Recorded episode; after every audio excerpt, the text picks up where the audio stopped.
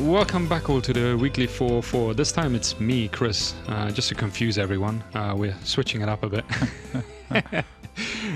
And this week we're doing the learning segment, right, Gov? Yeah, exactly. We've been thinking about how to make it a bit easier for everyone to digest our spiel, and maybe breaking out the learning segments into something a little bit more serious makes more sense, right, Chris?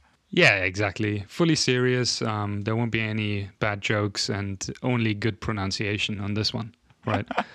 Exactly that. But yeah, let's get into it. We mentioned it last week in the Weekly 404, the stock buybacks. And I think this is a nice one to get your head around. Companies are constantly issuing new shares. So keeping an eye on how many shares are out there in the market is very important. Goff, do you want to give us a run-through of the stock buybacks and why companies would do that? Right. So I think as a concept, and we're going to keep this very high level here, but as a concept, it's pretty straightforward, right? A stock buyback, just from the name, you're buying back a stock. So essentially, it's where a company buys back its own shares from the marketplace. And so the effect of this is that, let's say there's a bunch of shares out in the market, you're reducing the number of outstanding shares that's on the market. So it's that simple. And by doing that, you're increasing the ownership stake of the current shareholders, right? The people who are currently owning it, because there's less shares out there, you're owning a bigger part of the company. So you're increasing the ownership stake. And a great example is if, let's say, Apple had only 100 shares, which it clearly doesn't.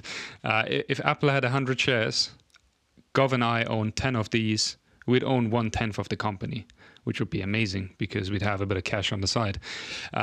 But now Apple buys back 10 of these 100 shares.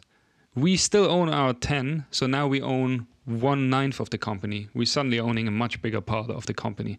And that's the premise behind all of this buying back. Chris picked some shady numbers there, and now suddenly he had to deal with fractions. Welcome to GCSE maths, Chris. Deal with some fractions again.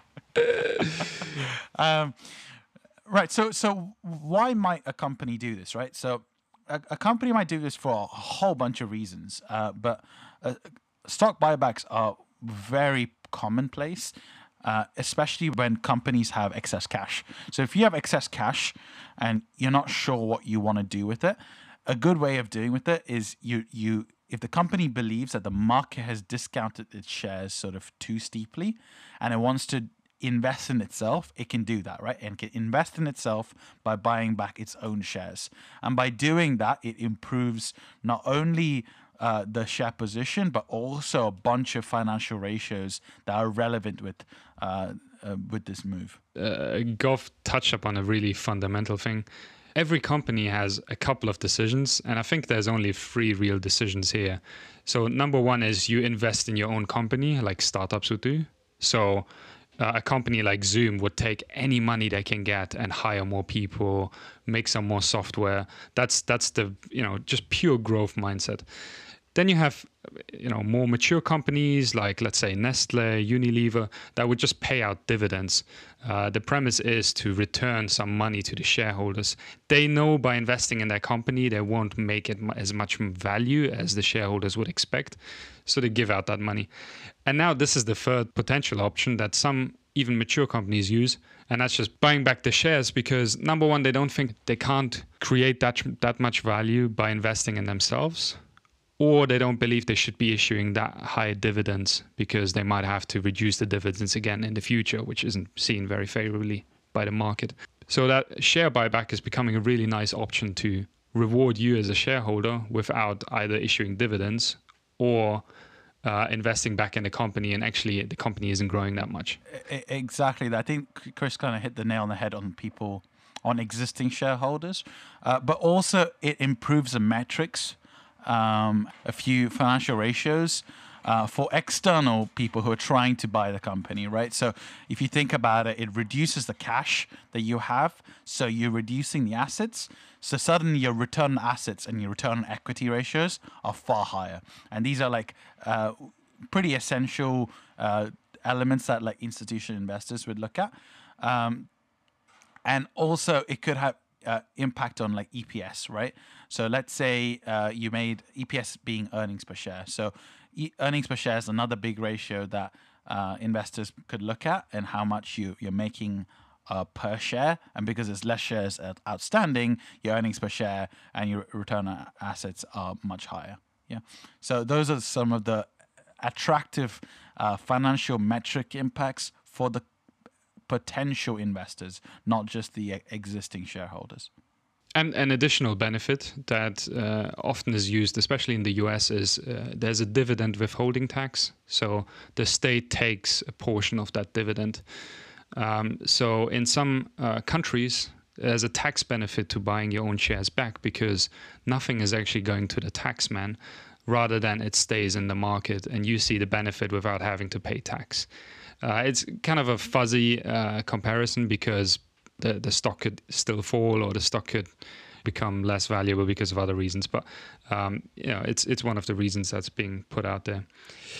So now the two famous examples, Goff, Alphabet, or Google as it's more known as, is buying back shares for $50 billion, and Apple is buying back shares for $90 billion. That's more than some companies are worth. That's more than a lot of companies are worth.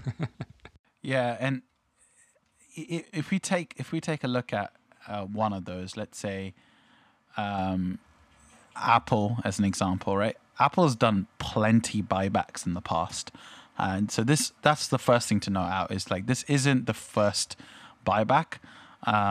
It's since it kicked off its repurchasing program in 2013.